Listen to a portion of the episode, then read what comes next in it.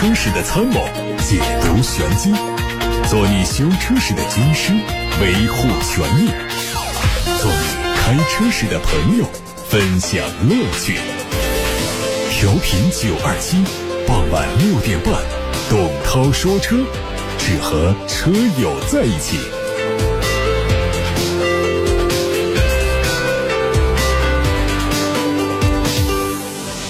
大家好，我是董涛，欢迎在下班路上听我说车。可以把选车用车的问题发到直播间来了，八六八六热线正在开通，还有董涛说车和董涛说车 Pro 两个微信公众号，可以在首页点发消息这个按键，留言到直播间看新闻。欧洲议会和欧洲联盟成员国谈判代表就新的欧七。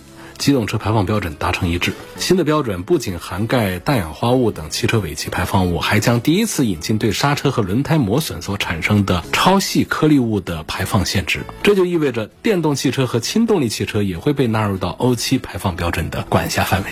欧盟委员会去年提议修订欧七排放标准，十二月十八号达成一致的标准，比欧盟委员会提议的标准宽松。德新社报道说，作为程序，这个标准呢仍然需要欧盟成员国和欧洲议会正式批准。新标准生效三十个月后，将首先适用于小汽车和厢式货车，大客车、大卡车将在新标准生效四十八个月之后开始执行。外媒报道说，为了避免因为销售增速放缓对工厂和经销商造成的不利影响，奥迪将放缓推出电动汽车的速度。CEO 认为，短期内推广燃油和插混车型是更好的选择。此前，奥迪计划到2026年推出二十款新车，其中一半是纯电。而奥迪的生产计划是在2015年推出最后一款内燃机汽车，2026年开始面向全球市场只推出纯电动汽车。数据显示，今年前三个季度，奥迪集团累计销售了一百四十万辆车，同同比增长百分之十六，这当中奥迪品牌一百三十八点七万辆，同比增长百分之十六。不过呢，奥迪品牌在电动化市场的表现很不好，前三个季度他们总共只交付了十二万多辆电动汽车。作为对比，梅赛德斯奔驰的电动车销量有十七万多辆，宝马有二十一万多辆。从目前的表现看呢，奥迪的确需要做出计划上的调整。作为全球数一数二的汽车巨头，大众集团啊。顶不住成本压力了，他们推出了最新的降本计划。大众集团和工会达成一致，给大众品牌制定了目标金额高达一百亿欧元（约合人民币七百八十亿元）的减值规划，覆盖加快生产和开发时间、降低员工成本以及实施更高效的采购策略来提振利润率。二零二三年前三个季度，大众品牌全球利润率只百分之三点四，这是很低的水平。这和大众在最大市场中国的份额下滑、降低终端售价以及电动车业务相对低迷有关系。根据最新的降本规划，大众品牌希望到二零二六年累计节省一百亿欧元，利润率提高到百分之六点五。海外媒体曝光了一组奔驰 C 级纯电动车的测试照片，它基于 MMA 平台打造，最快在明年发布。测试车有严重的伪装覆盖，大灯组的内部好像没有融进那个三叉戟的元素，还不清楚量产版会怎么做，但可能会跟 EQS、EQE 一样用封闭格栅。侧面看呢，溜背造型在新能源市场是比较常见，门把手是传统样式，结合尾灯的状态呢，可以断定这个车还处在测试的早期阶段，外观应该还会做大的调整。结合此前的消息啊，MMA 平台会支持八百伏的超充，充电十五分钟可以跑四百公里。问界汽车官方宣布说。旗下的全新旗舰问界 M9 会搭载华为图灵智能底盘，采用全铝合金的前双叉臂独立悬挂和后多连杆的独立悬挂，全系标配空气悬架以及 CDC 可变阻尼减震。车身的高度由五档智慧调节，兼顾了舒适性和操控性。另外呢，还会用鸿蒙4.0座舱、华为 ADS 高阶自动驾驶辅助、后排激光投影以及副驾女王座椅等配置。之前，小米集团发布关于小米汽车相关。恶意泄密及谣言的声明，声明说，二零二三年十二月十七日，某媒体员工在签署保密承诺书、明知保密义务和相应法则的情况下，未经许可有意泄露了保密拍摄的内容。经小米集团保密管理团队查实，以上两人已经承认违反保密的相关规定。经过和属的媒体沟通，将依据双方签署的保密承诺书，追究两个人。以及所属媒体的泄密责任，包括并不限于公开道歉和罚金。声明还说，小米集团查实，二零二三年十一月和十二月，小米汽车三名员工在在职期间呢，以收取咨询费用为目的，未经许可擅自参与外部券商投资机构组织的所谓小米汽车研讨会，臆造传播大量的错误的不实的信息，严重误导了市场，扰乱了小米汽车正常业务。这三名员工严重违反了小米集团员工行为准则以及公司规定的保密义务。小米集团已经对他们做辞退的处理，永不录用，并依法追究他们的法律责任。以上是今天的汽车资讯，欢迎大家稍后在互动单元把自己关心的选车用车问题发到直播间。发送通道有八六八六六六六六热线电话，打通之后是人工作息留言，还有董涛说车的微信公众号和董涛说车 Pro 微信公众号都可以留言进直播间。提醒大家关注董涛说车同名的视频号、抖音号、小红书。李先生在八六八六六六六六平台留言说，推荐一下二十五到三十万左右的合资 SUV，奔驰的 GLB、沃尔沃的 x C 六零，谁的性价比较高？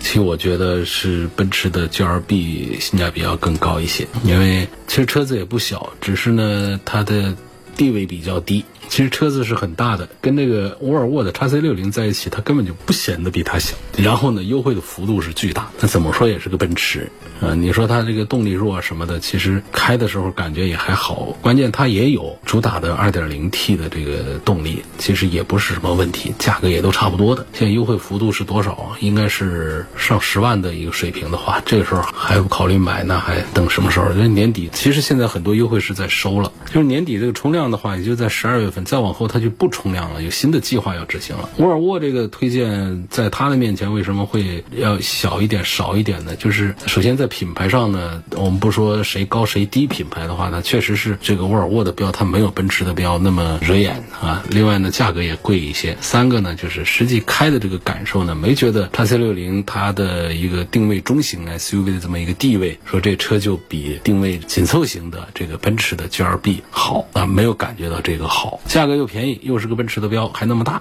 我说这个 GLB 在沃尔沃的 x C 六零面前的话，要是更值得买一些。下一个问题问奔驰的 EQE SUV 现在优惠幅度有多大？是否值得买？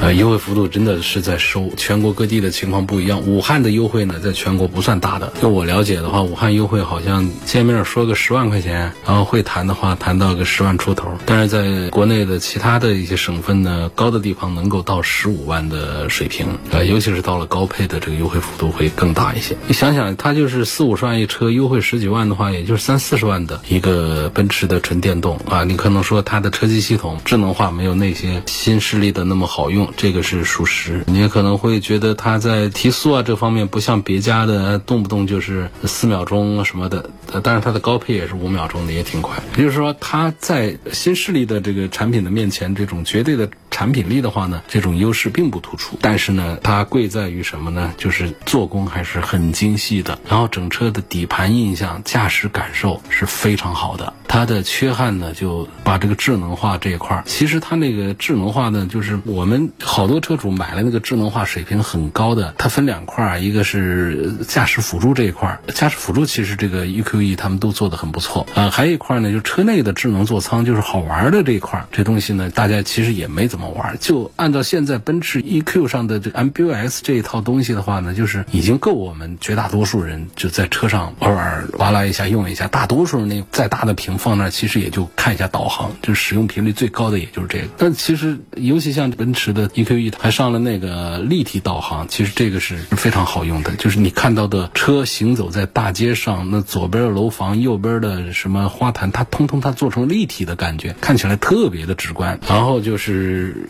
它的另外让大家吐槽最多的是后排的座椅的靠背挺的比较直，这一点呢，如果说是身材比较魁梧的呢。坐长途的话，那确实是比较难受。但是身材不是那么高大的，一般来说后边腰这儿得一个垫子的话，其实一般的那种小长途的话也没有问题。室内用的话更不是问题。就这些车，就奔驰呢，它不是不会做舒适，不会把后排做舒服。人家是做 S 闻名天下，那后排那能做成多舒服，很难有超越它的。它可以做得很好。就是在这个电车上，也不知咋想的，就把个椅背弄了。但是确实是这样，就是它的这个研发部门呢，它都是独立的、不同的。包括奔驰的一些性能车啊什么的，就是做这个后排的座位都做得很潦草，就随便反正有靠背有坐垫就弄一个，就算是解决了。他们更大的注意力放到了底盘的打造啊，这个动力的打造啊，还有这个车型的外观内饰上的一些艺术化的一些设计上。所以这就导致，就是我们如果按照比较常规的。眼光来和我们现在那种冰箱、彩电、大沙发的新势力新能源车去做对比的话，那是节节败退，哪哪都不如。所以这就导致这个什么奔驰的 EQ A B C 那是该卖不好，那算了。就是 EQE、EQE SUV、EQS，其实个个都是非常棒的车，尤其是优惠完了，一搞几十万的优惠，那 EQS 就是这样。其实那下来的话，这性价比是非常好的，要关注一下，也帮不了他们是吗？车呢，应该是这些车的车主们有口皆碑。开的感受都是非常好的，坐后排的感受都不大好。然后呢，这个车机系统这一块呢，确实是不如那些新品牌、新实力做的好，其他的都挺好。可能有人还说这个续航怎么样？续航这个东西就是放电池嘛。本身这个 EQ 系它的风阻系数很低，就是风阻系数往下调那么零点一的话，它可以带来小几十公里的一个续航的延长。所以一个零点二一和零点二五的两个车之间，就可能带来大几十上百公里的一个续航水平的一个差异，就是这么神奇。因为车的速度越高，它要克服风阻所付出的能源代价就越高，不管是燃油车还是我们的电动车。为什么我们的油车在跑高速的时候，啊，虽然说它也比较节油，但实际上呢，这个再提速啊干什么就会比较困难一点。其实也跟这个有关系，跟这个越高速风阻越大也有关。而电机的原理呢，就是在高转速的时候，它的耗电量是巨大的，所以车子的速度越高，耗电量就越大，电池就掉得越快。所以在城市拥堵的情况下，电车是最省成本的。有个网友姓彭，彭先生说，十二万到二十万之内的家用 SUV，点评一下东风的，比较笼统啊。说东风本田也叫东风的，东风日产也叫东风的，这是合资公司的产品，呃，他们也都有你这个价位的车。然后像奇骏呐，呃，像那个 CRV 啊，这都是平时提的都比较多，不讲了。你说想要新能源，想要电动车，那个蓝图啊，也是东风的，也是个 SUV。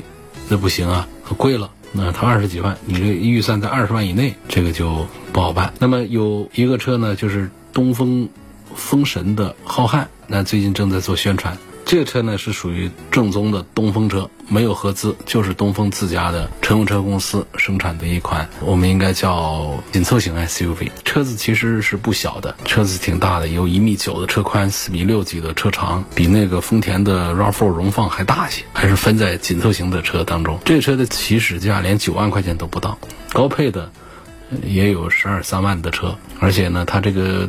动力上的话呢，浩瀚的 DHI 呀，马赫动力的这个车型确实还是有很多的看点可以聊啊。就是我们在考虑非纯电动车的这个十几万的产品当中，其实浩瀚是很值得看一眼的。跟大家说一说，外观这方面不用说了，其实是做的一点不 low 的，是挺漂亮的，就是很适合这个年轻人的审美的。车内这方面呢，虽然说它不是纯电动车，但是车厢里面的氛围打造啊，就挺像一个新能源车的一个纯电动车的，包括。括两块大屏，包括了仪表台的这种层次感，包括了仪表台的配色处理、材料的运用。还有我们扶手箱这一代的，就是整个你看怎么都不像个几万块钱上十万块钱的一个车，所以这是我们视觉部分。从试驾来讲，这个车刚出来的时候啊，我就对它有试驾，开的是它的混合动力的版本，那真的是动力是很强大，因为这个是东风乘用车的年度战略车型。东风公司啊，在这个浩瀚身上是下足了功夫。我说这个动力好，这什么叫好？怎么叫好？首先一点，它提速六秒钟，一个十万出头的一个混合动力的一个车，六秒钟啊，不插电的，它有插电的后。面会推，现在是混合动力的车，不插电的混合动力，六秒钟不是六秒多，是六秒整的一个零百提速就非常快了。然后呢，它的快是为什么？它的动力单元的这个亮点是怎么做到的？其实东风技术研究院呢，储备了很多的很领先的这个新能源车、混合动力车的技术，只是还没有在车型上跟大家见面。在浩瀚上是先跟大家见了一小面，小试牛刀。其实后面还会有其他的新技术搭配在新车型上推出来。浩瀚的动力，刚才说它动力挺好的，夸了一番。它怎么好？就是它的马赫 DHI 混动系统，它怎么就比较强悍呢？强哪儿？首先，混合动力它就得有一个燃油发动机啊，它是一个 1.5T 的，这个发动机的热效率可以达到百分之四十五以上。第二呢，它传动系统呢用的是这个内燃机四档直驱传动齿轮组加电驱动单档减速器的结合这么一种方案，它实现了四档变速。在这之前是谁家的那个一个品牌的做的，也就是三档的变速。那么这样一来的话呢，就是它可以保持全速域下的发动机尽可能在最高效的区间工作。简单来讲，就是高速工况下动力更好。那从官方给出的数据看呢，这车的油耗也非常漂亮。HEV 油电混动版 NEDC 工况下的油耗呢，百公里是四升，过一点四点二升。那只要像这素来是以节油著称的，像丰田的荣放的话，它的二点五升的混动版呢，将近五升油，百公里是四点七升。比较起来，这个浩瀚在动力单元呢，就还是很说得起话的，是有优势的。这是东风风神的一个年度战略车型浩瀚这个新车的动力方面的一个介绍。有个网友说想买二十多万的车，在特斯拉和奥迪 Q 四里面选。哦，这个问题我昨天回答过了，可以到董涛说车的微信公众号里面找到昨天的节目音频听一下，有文字提示告诉你大概它在哪一段落，就直接把那个光标划过去就可以找到那一条音频，对这个事儿做了一个解答。轮胎做动平衡是解决什么问题的？轮胎动平衡有几种情况下要做轮胎动平衡，就是你换了轮胎的，每一次换轮胎。包括修轮胎、补轮胎，这个动平衡就得做一下。还有就是你发现这个轮胎有单侧偏磨、磨损，它正常的应该是一条轮胎的左右肩都是一样的磨损程度。它一边磨的厉害，一边磨的少的话，包括这个四轮定位啊，这些其实都可以解决轮子上的这些问题。但是这个轮胎的这个动平衡，它是一个基础的一个操作。包括我们开车的时候，像方向盘比较重啊、发抖啊这样的，车子有点跑偏呢，实际上。嗯，做四轮定位啊，做动平衡，这些都是有必要的。就总之呢，只要是轮胎从轮毂上下来过，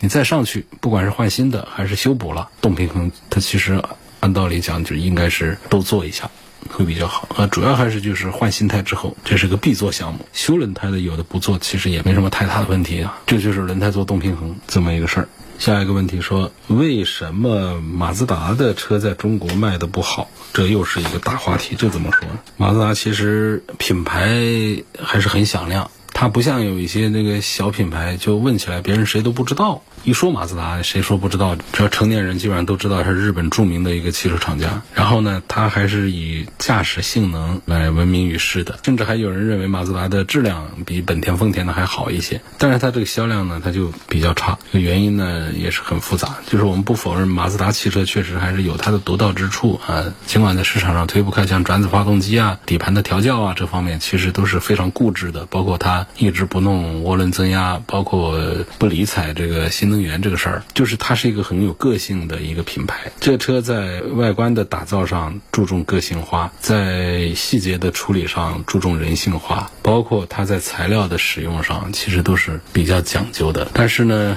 它低迷的原因，我觉得在中国市场，第一个呢，就是其他的品牌保有量比较大，市场份额。品牌影响力啊都更强一些，就导致马自达呢相对讲呢，它在中国的知名度，就虽然大家都知道这个马自达，但是对于马自达的车型的认识是比较模糊的，车型的知名度啊是要低很多的。马自达在中国市场的宣传力度也特别的小，你看看本田、丰田、日产每年做多少宣传，所以人家的销量大，那肯定是有道理的。马自达从来不搞这些，这当然就不行。另外呢，就是。它的这个营销策略的局限性，还有就是它的车型的局限性，就车型的丰富度，它的销售渠道和经销商网络规模的不足，它的市场定位和消费需求之间的匹配不符等等，我觉得这些都是原因。综合起来，这个马自达以驾驶乐趣为品牌定位，注重操控性能。其实我们现在的消费者更关注的是什么？舒适性、安全性、经济性，这马自达就跑偏了。啊，它的品牌定位和市场需求匹配度很小，就不像本田、丰田这样的更注重舒适性和燃油经济性的和能源经济性的品牌。今天就说到这儿吧，感谢大家收听和参与每天晚上六点半到七点半直播的董涛说车节目。欢迎大家通过董涛说车的视频号、抖音号、小红书、微信公众号、微博、蜻蜓、喜马拉雅、九头鸟车交号、易车号、微信小程序梧桐车话等等平台找董涛说车。明天这个时候六点半，在调频九二七的电波里，我们还会再说一次车。